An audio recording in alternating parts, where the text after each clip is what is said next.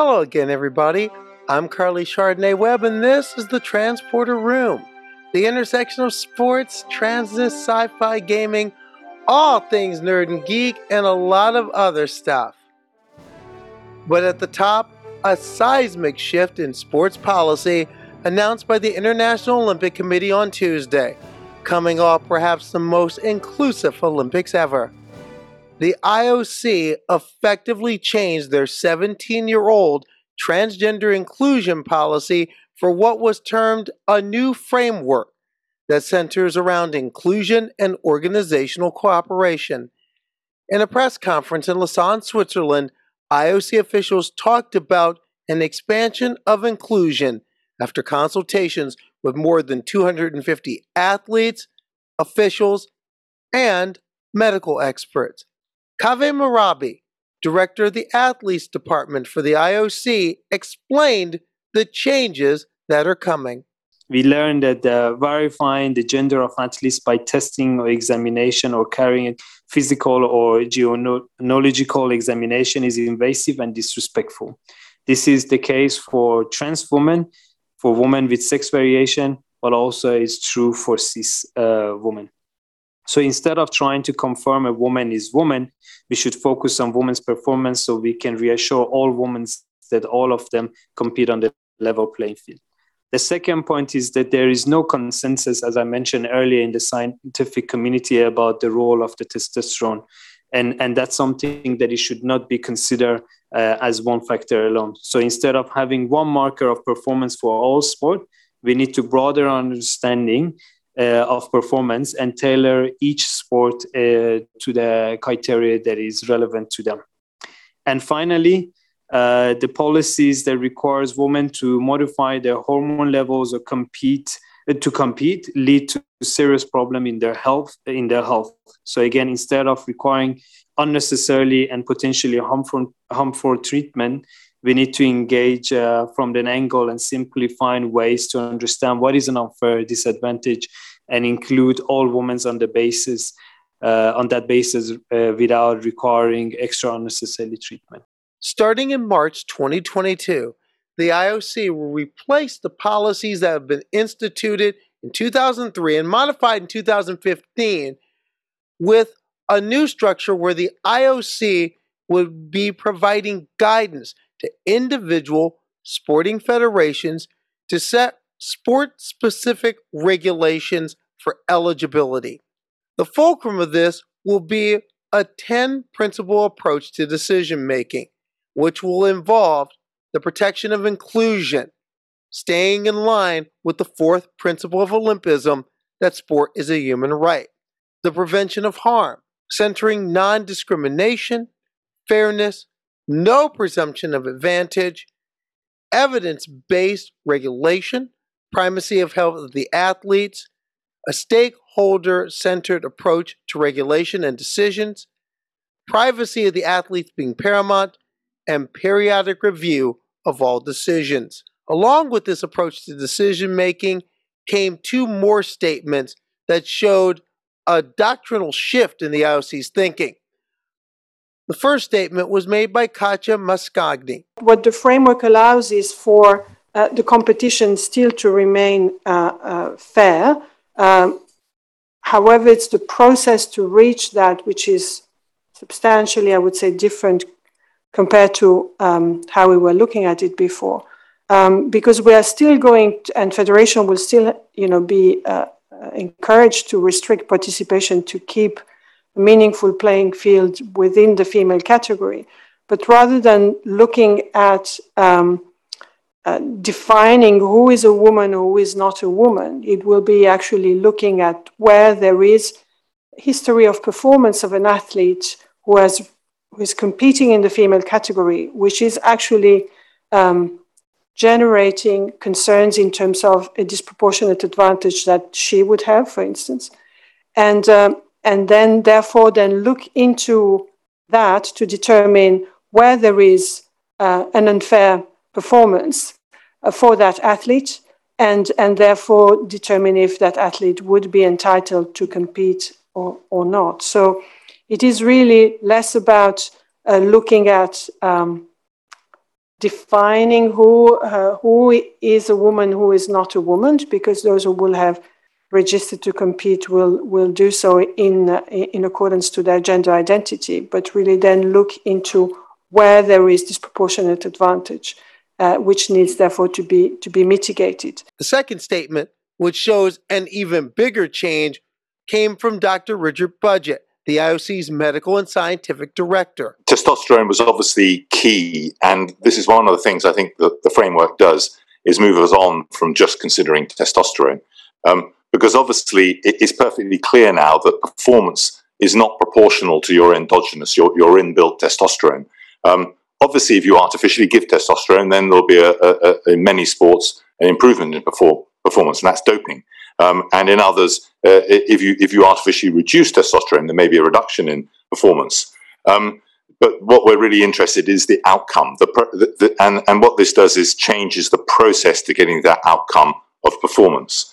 Um, so uh, uh, there was a lot of agreement uh, amongst many of us in sport that the 10 nanomoles was probably the wrong level if you're looking at testosterone anyway. So many sports have moved on from that uh, and gone to different levels. And what we're saying now is you don't need to use testosterone at all. But this is this is guidance. It's not an absolute rule. So we can't say that um, the, the the framework in any particular sport, be it world athletics or another, is actually wrong. They need to make it right for their sport. And this framework gives them a process by which they can do it, um, thinking about inclusion and then seeing what uh, produces disproportionate advantage. That statement alone shows a clear break from the last 17 years of regulations for the IOC. And it was met with some reaction in a lot of corners.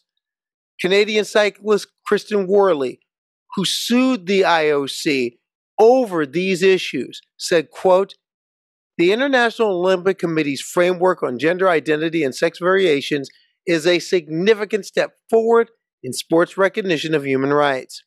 This statement is a courageous and informed admission that previous consensus statements were not correct.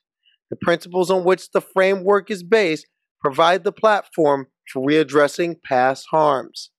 Another statement came from Quinn, Canadian soccer player and the first trans and non binary Olympic gold medalist in history. Quote, Far too often, sport policy does not reflect the lived experience of marginalized athletes. That's especially true when it comes to transgender athletes and athletes with sex variations. This new IOC framework is groundbreaking in the way that it reflects what we know to be true that athletes like me and my peers participate in sports without any inherent advantage and that our humanity deserves to be respected. Another statement came from Ann Lieberman, Director of Policy Programs at Athlete Ally. Quote, as with any set of guidelines, the success of this new framework in ensuring a safe and welcoming environment within the Olympic movement will largely depend on the education and implementation process with national governing bodies, international federations, and other key stakeholders. We hope to continue working closely with the IOC to ensure that the policies and practices governing sport actually include and represent the diversity of people playing sport. Now, that is the statement that I can identify with because that statement also points to a major piece of this framework this framework, as lofty and high sounding as it is, is also non binding. No international sporting federation that is part of the Olympic program is bound to implement any of this. Now, that doesn't necessarily mean that they won't, but at the same time, it doesn't necessarily mean that they will either. The devil of a lot of this is in the details. And there are certain details to consider. The things that Kristen Worley spoke about, the past harm. And some of those harms are not past, they're present. Textbook example Caster Semenya, the DSD regulations, the Caster Semenya rule. Namibian sprinter Christine Mboma. Those situations are harms that are continued. When asked about this case and how this framework will affect it, the IOC officials sidestepped the question on a number of questions in regards to how to get international federations on board to actually implement these changes and what those processes will be. The IOC in the press conference did not give clear answers. Yes, they said the right things. The framework sounds good in theory, but now it's not a theory. Now it has to go into practice as we head into 2022 and 2023 and the World Cups and the Diamond Leagues and the World Championships and the qualifications for the Summer Olympics in Paris in 2024. Now those details start coming out. They start stepping to the fore. And that is a significant question. How will this all work? Can the IOC just have a role of providing guidance? Will the governing bodies, will the governing bodies implement these principles of decision making uncompelled? Remember, all this is non binding. Now, there are some who say that this is a walk back at the same time. Many of those who've always been opposed to inclusion in this manner are saying that the rules are being taken away and they're being stripped away. No, they aren't. The rules aren't necessarily being stripped away at all. In many ways, this is a good start. This framework is a template. The finished product has yet to be seen. For those of us who compete in sports, cover sports, and watch sports, may we live in interesting times. Now we have a shout out and we have three stars. First, the shout out to Mara Gomez, first out trans woman to play in Argentina's top women's soccer division, and now she's a Nike athlete. She is a part of the Nike Play New campaign. The commercial dropped this week, and she's the third trans woman in sports to be in a television ad this year. She joins Brazilian pro volleyballer Tiffany Abreu and track athlete CeCé Telfer. Mara and Nike. Looking good, looking good. And now we have three stars because all of these shout outs come from the world of hockey. Our first star, Team Trans Hockey. After two years, Team Trans is back. They're going to be in Madison, Wisconsin on November 20th and 21st, and they're going to be playing a six game series because Team Trans in two years got bigger. They have over 40 players, over three teams. They're taking on a group of select squads from the Madison Gay Hockey Association. And it's going to be some great hockey. If you're in the Madison area, go to the games. On Saturday, November 20th, first game starts with the novice squad. Puck drops at 1:30. After that, the intermediate squad, and then the advanced squad play. So be there. And on Sunday, they got another triple header starting at 10 a.m. with the novice squads. Team Trans Hockey, welcome back. Oh, by the way, if you're selling those jerseys, I want one.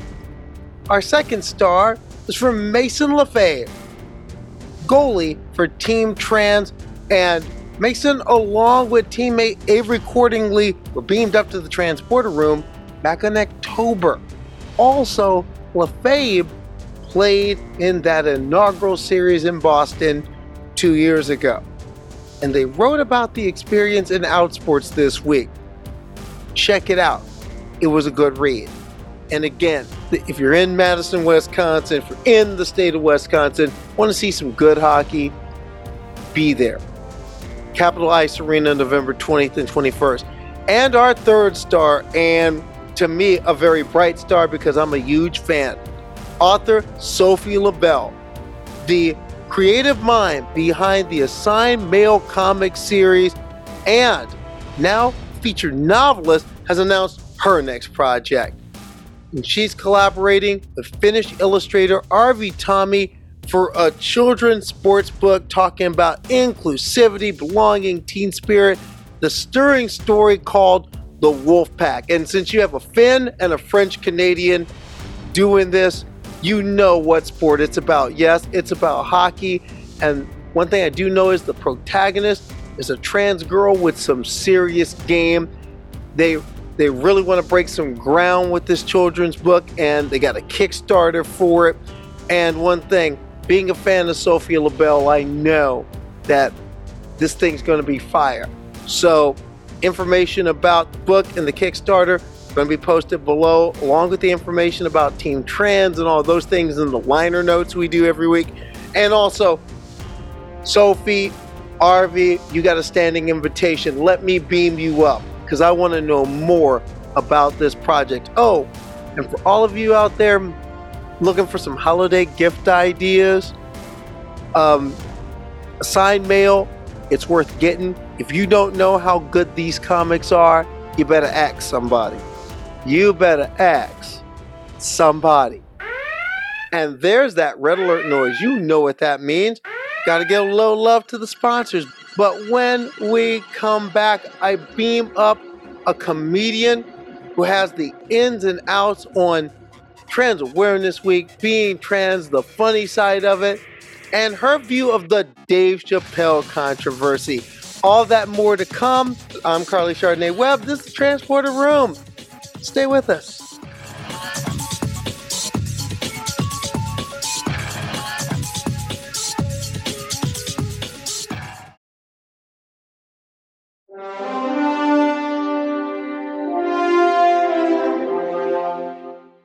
And welcome back to the Transporter Room.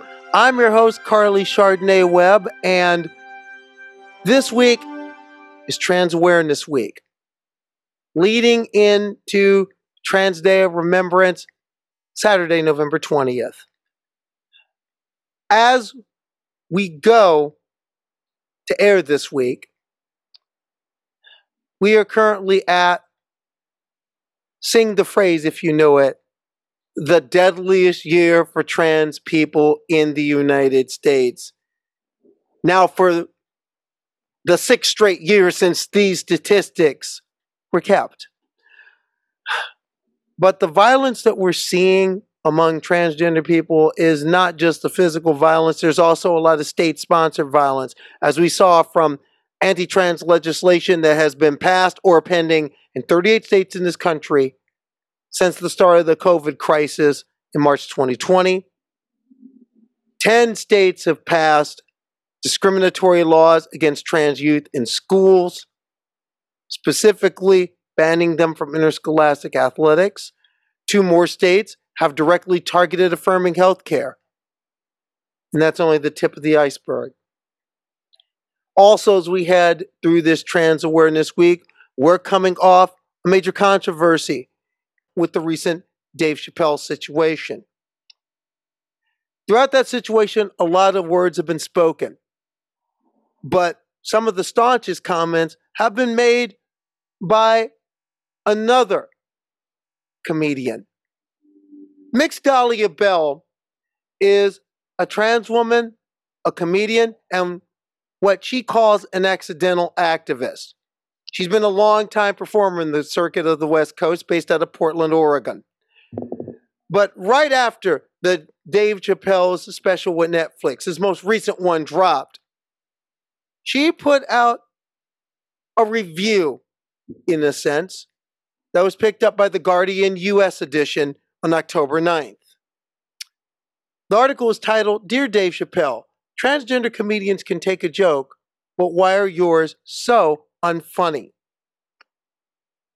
That column and those views have been spread far and wide and have powered some of the protests and have been an inspiration for some of the protests against this special, up to and including the workers' walkout among trans workers at Netflix. We're proud and honored to have a person who is not only a very funny lady, but someone I consider a fan and inspiration right here in the transporter room. From Portland, Oregon, comedian Mix Dahlia Belle. We're going to beam you up.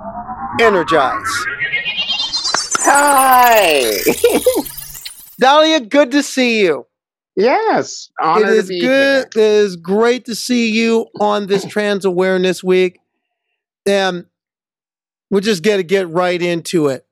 You, what's it been like for you these la- this last month since putting out what you wrote in the Guardian? Yeah, it's been a very interesting month. Um, and I have a lot of mixed feelings about um, that piece being published right now. Um, but we can go into that in a moment. Um, mostly, um, I've gotten a lot of support from our community, which has been fantastic. Uh, lots of people reaching out, um, so being very supportive and uplifting, and that has been a delight. Um, the response from the cis world has been what you would expect from the cis. Oh yes, yeah. The nothing quite like the cis. One thing you term yourself an accidental activist. Yeah. Why accidental? Uh, because I when I start doing comedy, I set out to do uh, just a few basic things, and that was to sleep with as many men as possible and not pay for my own drinks. Those were my goals, and everyone then decided that my opinion mattered. so I ended up doing activism work, and people seem to think I know stuff. You spill that straight tea. I see a lot of there's a lot of LaWanda Page in you. Oh, that's, that's thank what I, That's what I see when I when I've when I've seen some of your comedy. When I've listened to some of your comedy, I see a lot of LaWanda Page. You spare nothing. Yeah, it's it's all there.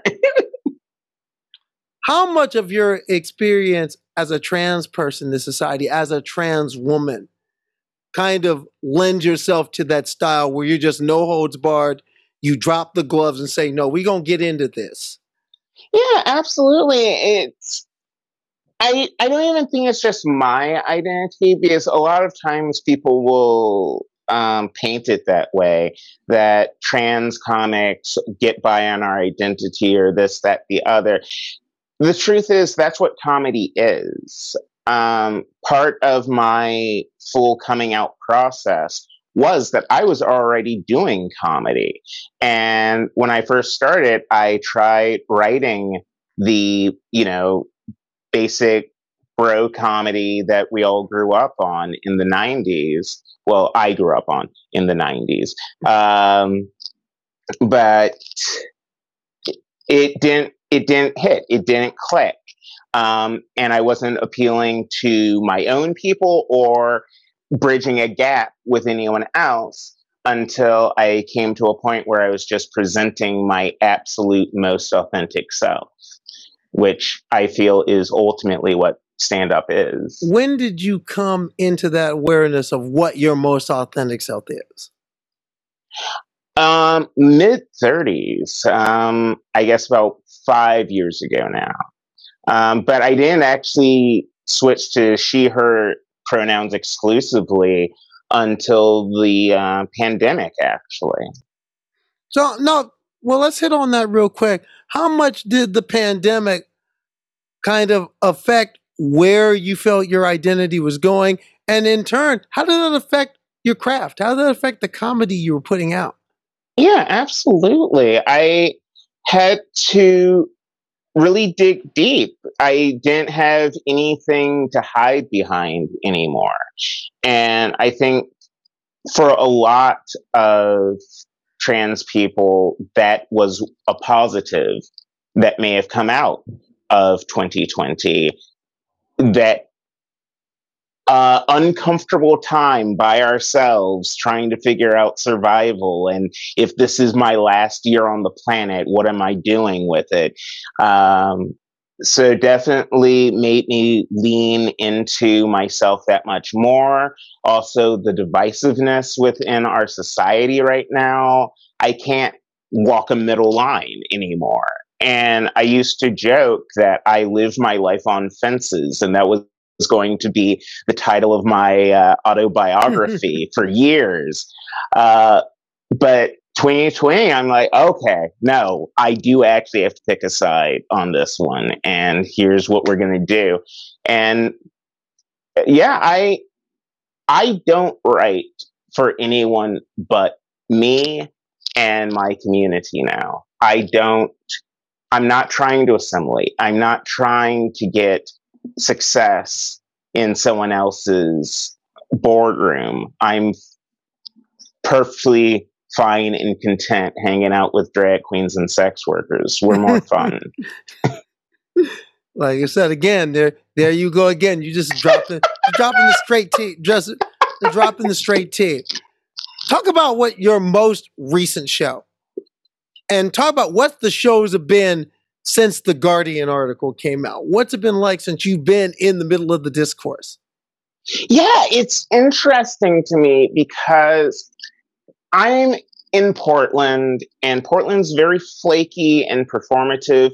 We all know this, we're famous for it.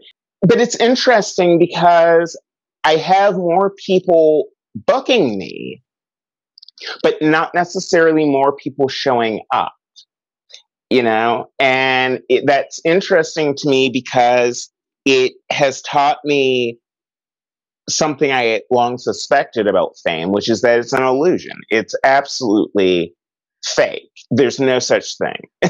It's it's whatever you pretend however famous you declare yourself is how famous you actually are. So i had a 30 minute headlining set at alberta abbey here in Portland this past Saturday night. And a handful of people came out and they were supportive, and that's all well and good. Um, but in that moment, I realized when I couldn't fill that room out on my name alone that I'm famous enough right now that I have been contacted by bigots from every country on the planet to tell me that I'm a man or that I was born with a penis, as if I wasn't aware, you hmm. know, but not famous enough to sell tickets. So I don't know what that says about the actual social climate. you know, well, you know, that's kind of like, you know, being an athlete, you know, we're we're too strong to be in sports not strong enough to be in the military. You know that yes. that that that, di- yeah, that, that dichotomy work? right there. Yeah, now how does that work? It's like all of a sudden we're you know because like I I get the same thing being you know being in sports and writing about sports that at that you know this whole idea about trans women are taking over sports. Yeah, and, but, and but there what are sport? no but there are none in there. I'm just wondering What's your take on all the on all this craziness in regards to sports and the anti-discrimination bill and these discrimination bills you're seeing out here rather and just all the yeah. talk about all of a sudden these super trans women are taking over sports? What's your take on that? It's it's mind-blowing to me. I've been trying to process this. Because there was a news article recently that blew my mind. It was this perfectly healthy young uh, cisgender woman um, who was running a marathon. I'm sure you you saw this. Uh, she was running a marathon. Halfway through the marathon, she realized she needed to poop, so she just shat her pants and finished the rest of the marathon. That is an unfair advantage. I can't do that. It, I mean, if my if anything, if, if my outfit gets a little crooked, I lost that race. But like she can just like release biological warfare at, at all the runners behind her, and that's just fine and dandy. oh well, there's somebody who did do. Actually, there was a famous runner who did that. Paula Radcliffe, who okay. is a marathon champion, did that during the during that during the London Marathon one year, where she just. yeah, I know what you're talking about. So how how how do I have an advantage? this idea that like trans women are just we inherently master all athletic abilities is, very fascinating to me because if that were true wouldn't we like already have our own sports leagues or something i have the article in front of me that the guardian article and before we even dive into it, you said in some ways you wish this wasn't published. Yes. Why is that? Uh, in retrospect and seeing the backlash and aftermath of it all, I I feel that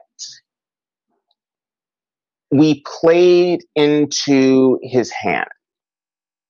Um, the more that comes out about it, the more he responds to the criticism, the more I realize that this was the plan. This was the goal the entire time. He knew that saying the most outlandish, horrible things would cause an outcry. And he has used that outcry to market and promote a documentary no one would otherwise care about. I kind of feel like he owes me marketing fees at this hmm. point. Something you wrote in this, something that sung to me. I too may never write another joke again. Now that you've proven it unnecessary. See, Dave, we got jokes. We got jokes for days, and ours are funny because they're about us that spoke to me because that was something that really bothered me about the special. In fact, all the specials where he mentioned trans people. It wasn't yeah. jokes, but it was the erasure of it. The fact mm-hmm. that trans in his lexicon equated to white. Exactly. And I don't know about you, but I grew up with that nonsense of, you know. Same yeah, gay is white somehow. And it's historically flawed. It's archaeologically, anthropologically, every any measure, it's false. It's a blatant lie, but he he's choosing to perpetuate that, and it's extremely dangerous um, for us, particularly as Black trans women who are the primary target of anti trans violence. And it's easy to do if you just deny that we ever existed to begin with. Is, is that the greatest fear that you hold? Being oh. on the other end of violence? God, no. I, I I wish it were, and that's this is a difficult thing for me to explain a lot of times because I live out here on the West Coast. So I know a lot of younger trans people, and especially younger trans femmes and trans women, are very, very much afraid of violence. And I get that. But again, I grew up in the 80s and 90s, mostly in the Midwest and East Coast. I'm familiar with violence. I, I know what violence feels like. I know what violence looks like. I know how to avoid violence, which is why I live on the West Coast. but uh, honestly, my greatest fear is that the back current backlash against our community will be sufficient to once again push us into a collective closet. what about that possibility gives you the most pause? Because it's out there. I, I get it. But for the people who, especially the people who are saying trans lives matter, trans lives matter in this week, but they're really not understanding what it means to say those words. They're really not understanding what allyship means. What give them just the idea of when you're talking about that's your greatest fear, what are we talking about? Yeah, uh, if you look throughout human history, you know, the fact that people are even now saying that, oh, this trans trend, uh, the this sudden oh, transgender Lord. thing that started circa 2010, 2013. And we have what? At least two trans women behind you right now mm-hmm. from 1968. You have black trans women uh, getting married, living their lives in the 19th century. You have the history of the uh, indigenous Mexican muxe, the Phoenician galli. You had all these communities of transgender people and especially trans femme people. We have this long, ancient, beautiful history in which we're magicians and priests, and we have special insights into the nature of the universe. And within a two, three hundred year span of time, colonialists and Christian missionaries managed to eradicate that history. Uh, at the beginning of the 20th century, Germany had their sex museum and were fully acknowledging and embracing the existence of gender fluidity until the 1920s. And then the Nazis razed and, it. And then the, the Nazis, Nazis said, no, yeah. that did, never happened, you know? And it's a very real concern because it's happened before. And we're seeing people pushing for that to happen again, especially in this legislation that completely erases trans youth. One person we've had earlier that earlier this year on the podcast, wrote a book about that. Brynn Tannehill wrote an entire book on this and lays out exactly what you're talking about pushing trans people back into the closet, erasing them from American life. When you hear again about the bills, though, is there any particular specific state, for example, that where you just looked and you just shook your head and said, You got to be kidding me? I can't with Texas right now at all. I have not seen Texas do one remotely good thing in the last two years. Uh, just every every last effort, it's just anti people when you get down to it. In your mind, are we past this awareness point? I'm hearing a lot of that. I want to get your take on it are we past that awareness word? Is that becoming like the word allyship? It's becoming a punchline in itself. Um, sadly, I don't think so. Um, and really, sadly, yes, I wish it were. I wish we were in a position where we could be like, oh, there's plenty of awareness. You can just Google any information you need about trans people. But the reality is that there is such an effort right now to silence, deplatform, erase, or otherwise ignore um, the trans community, and especially trans creatives and revolutionaries that we do still require that awareness. Like you and I, you know, people who look like us are quite aware of us and our community and our heroes and our legends and superstars. But the reality that I have to keep facing is that I am a famous trans comic or uh, my one of my colleagues in LA, Robin Tran, uh, has been touring extensively this year. You know, big name was selected for uh, Just for Laughs, open for Patton Oswalt, this, that, the other. And even she said, she's like, I wish I weren't this famous right now because all it means is I get misgendered more. So there's definitely still a very broad lack of awareness. I'm with you on that because I'm feeling that statement.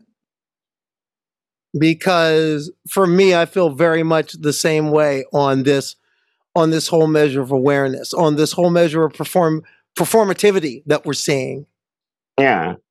And getting back to Dave for a second, because if there's something that did bother me about his special, it was near the end. Yes. Because all of a sudden, the quote in quotes most famous trans person in America right now yeah. is for good or bad, for good or ill, Daphne Dorman. Yeah. That bothered me the way that got used. More cis people believed a cis person talking about Mm-hmm. trans life than trans people talk about trans life.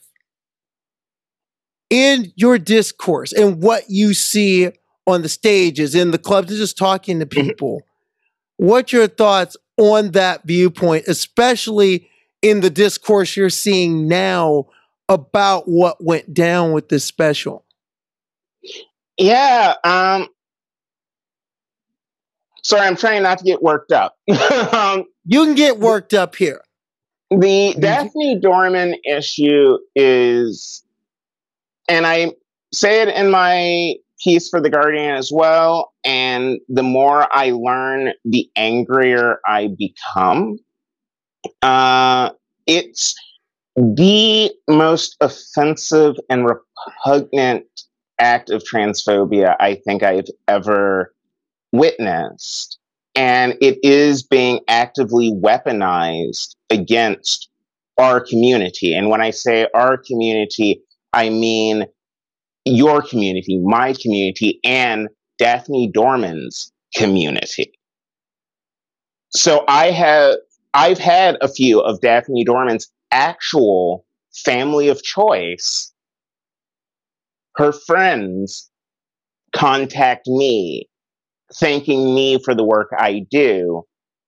And then I have these transphobic men tracking me down to tell me about how my community killed Daphne Dorman, who they had never heard of.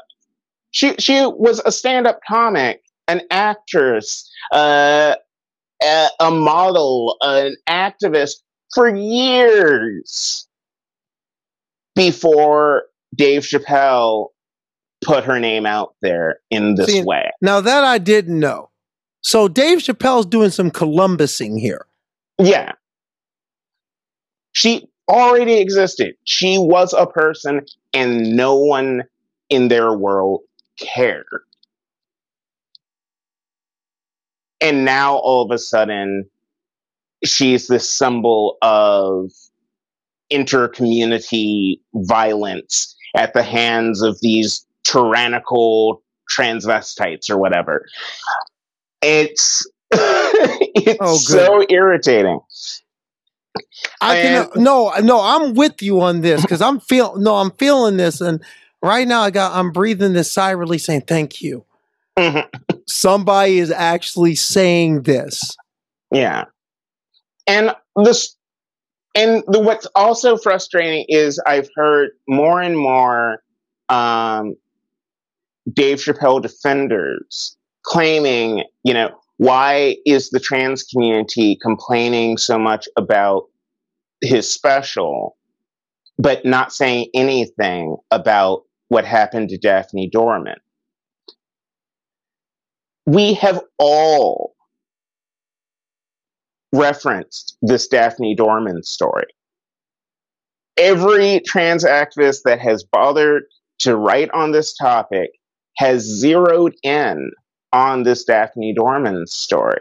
So to say that we aren't addressing it, it's rooted in the fact that, like you were saying, they are willing to listen to a cis het man's opinion of what transgender people care about, but aren't willing to listen to us. They're telling me that I owe Dave Chappelle for starting this conversation.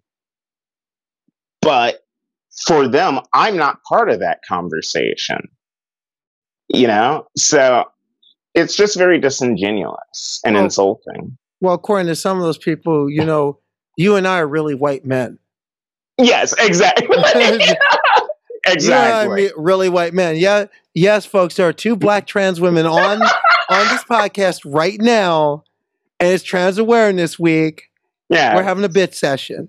Can we also cover that the Daphne Dorman story, as told by Dave Chappelle at the end of that special, is Oh. 100% fictional?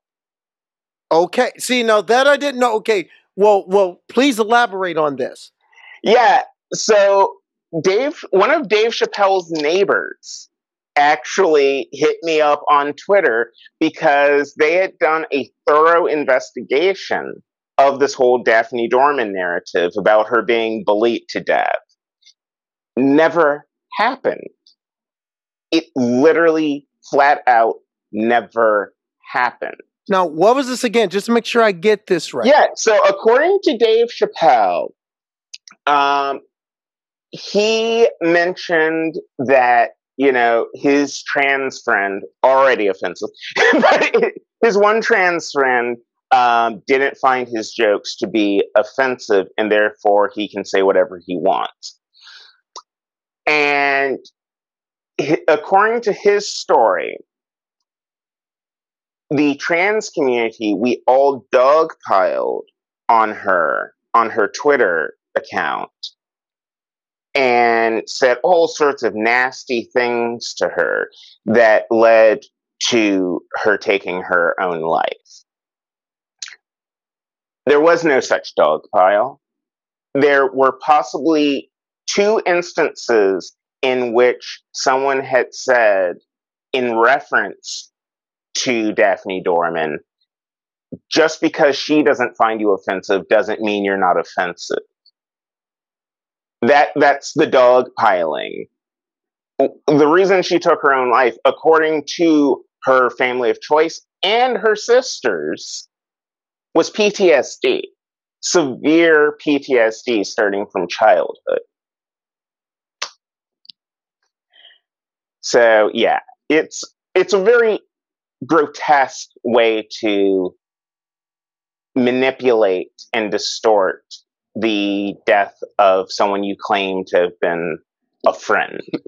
One thing I was getting getting back to in sports, I see this with like because notice who's who caught who's been who caught the most hell.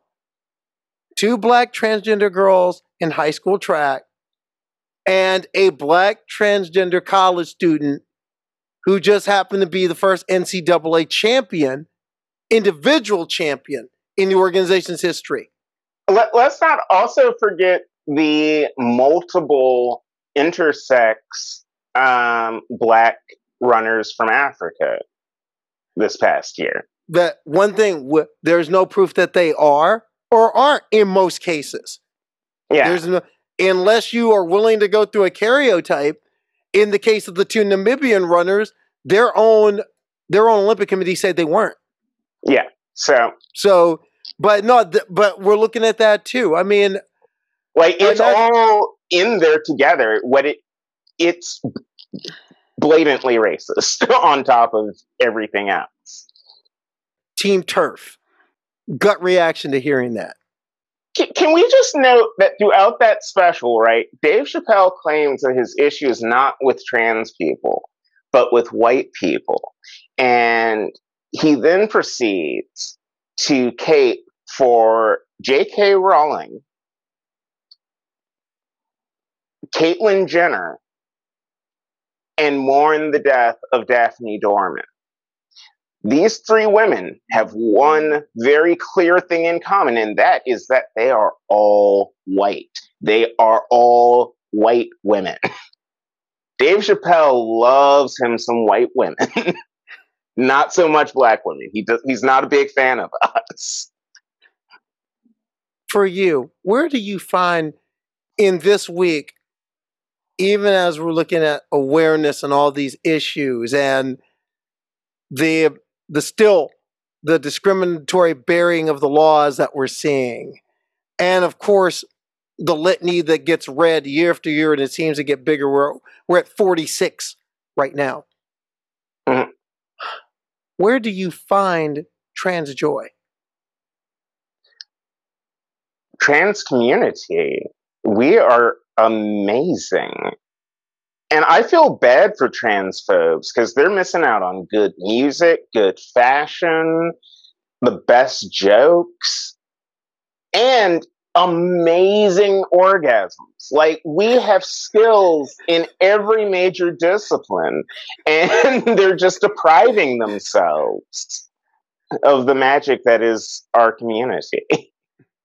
I, I, I love, I love the trans community. I love trans people. I love being trans. It's fantastic. We have a broader and deeper understanding of ourselves and human sexuality in general because we had to think about it harder. We're fantastic. I don't see how you can't celebrate us. A trans person you haven't met yet, you would want to. Somebody who who's probably name in the community, probably like a name leader, someone in the community you would want to meet. Who would it Angelica? Ross. Angelica Ross, instantly. Um, ooh, and Marquise Vilsón, but for two completely different reasons. Okay, hit me. Okay, so Angelica Ross is everything I've ever wanted to be as a black woman. She's powerful, she's intelligent, she's talented, she's got it all. She's the whole the whole package. And yes, also gorgeous, glamorous, flawless. And I just want to feel Marquise Vilsón's six pack. I just want okay, really? You really gonna come on my podcast and just be like and just be salivating? Yes, and objectifying Marquise Vilsón, yes, 100%, because I'm hoping he is watching this podcast right now and will like show up at my door tomorrow morning. Okay, you too. Okay, you too much now. A girl's got a dream. A girl's got to have dreams.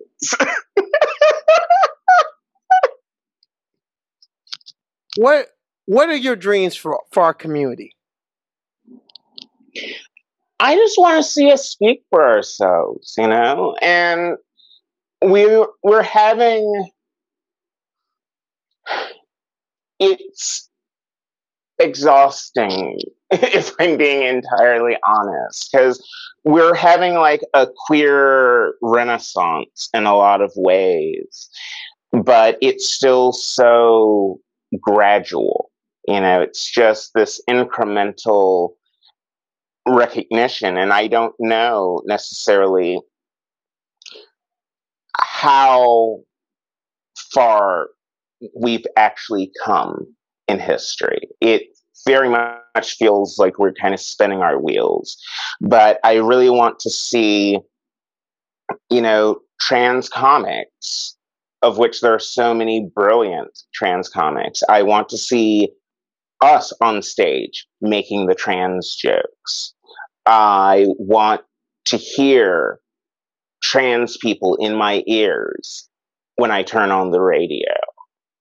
You know, I I want to watch a movie where there are a number of trans actors on screen and their transness is never mentioned or even a consideration they're just an actor, and we all agree to that. I like that. And I don't, yeah, and I don't mean assimilation either. That's not what we're talking about. I no, I wait, okay, no, no. What's the difference there? The difference is that I don't need us to become the straights. That's that's not my mission. That's not my goal in life. I want us to be us. I want us to continue having our culture, having our imagination, our ingenuity, uh, having our wits about us, and also fully enjoying the power that is inherent within our community.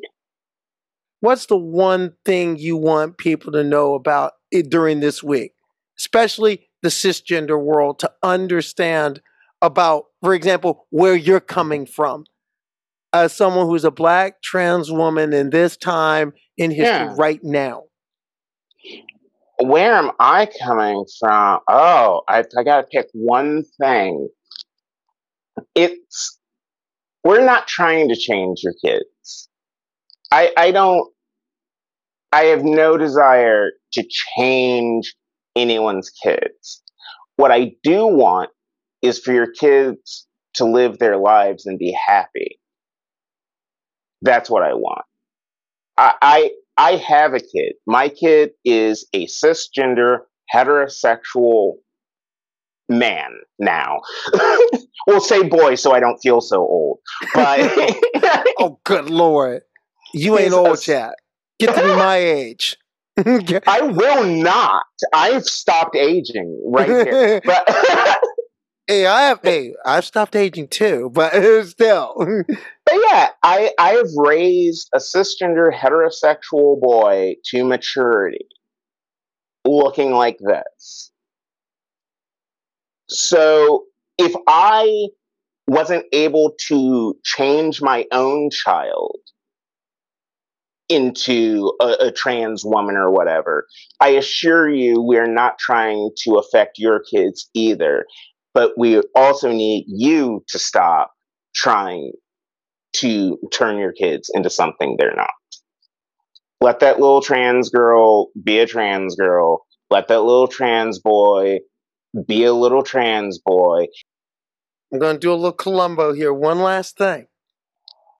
What is one thing that you want the trans community to know as we move forward into another Trans Awareness Week, into another Trans Day of Remembrance, and beyond into what's really going to be what's an unknown and a scary time, Mhm. even more so than what we've had. We protect us. Okay? I, I don't need the outside world sticking their nose into our business. Uh, I need these apologetic trans girls, particularly to, and no, you know what? Trans men, especially, need to understand you can play the master's game all you want. You're not the master. So support your own community, have our backs, make sure that we are fed, make sure that we are housed. We have to protect ourselves. No ally is going to be reliable. At the end of the day, we have to do for us. And no matter how respectable or apologetic you are, you're not invited to their table, not as, you know, an equal member by any means. And that sounds like a battle cry I've had more than a few times. We're all we got. We're all we need. Mm-hmm. 100%. Well, Mix Dahlia Belle, looking forward to seeing you on some stages, and who knows, perhaps getting signed to that special at some point. Absolutely. well, one thing I know real quick, you have made you are making a concert film. Yeah. Yeah, maybe. We'll see. We'll see. Well, Uh, well, either way, I'm looking forward to seeing what is next. And I want to thank you for being on the transporter room, not only as a voice people need to hear, but also as a dear friend. Thank you so much Thank- for having me. Thank you. Love And you. With that, we're going to, hey, beam you back down to Portland so you can keep making some more great material, keep us laughing, keep us in stitches. Going to energize, beam you back down. Thanks, Mx. Dahlia Belle, for being on the transporter room this week. And thanks to all of you for joining us as well. And just a reminder if there's something you want to see or something you want to say about what we do, by all means, leave a message on our Twitter page, leave a message at our Facebook page, and of course, stop on through to our Instagram site, Transporter Room 10 Forward. Because everything I do here at the Transporter Room, I do for you, the people who support us. That's the Transporter Room for this week. I'm Carly Chardonnay Webb. Live long and prosper, steady as she goes. I'll catch you next week.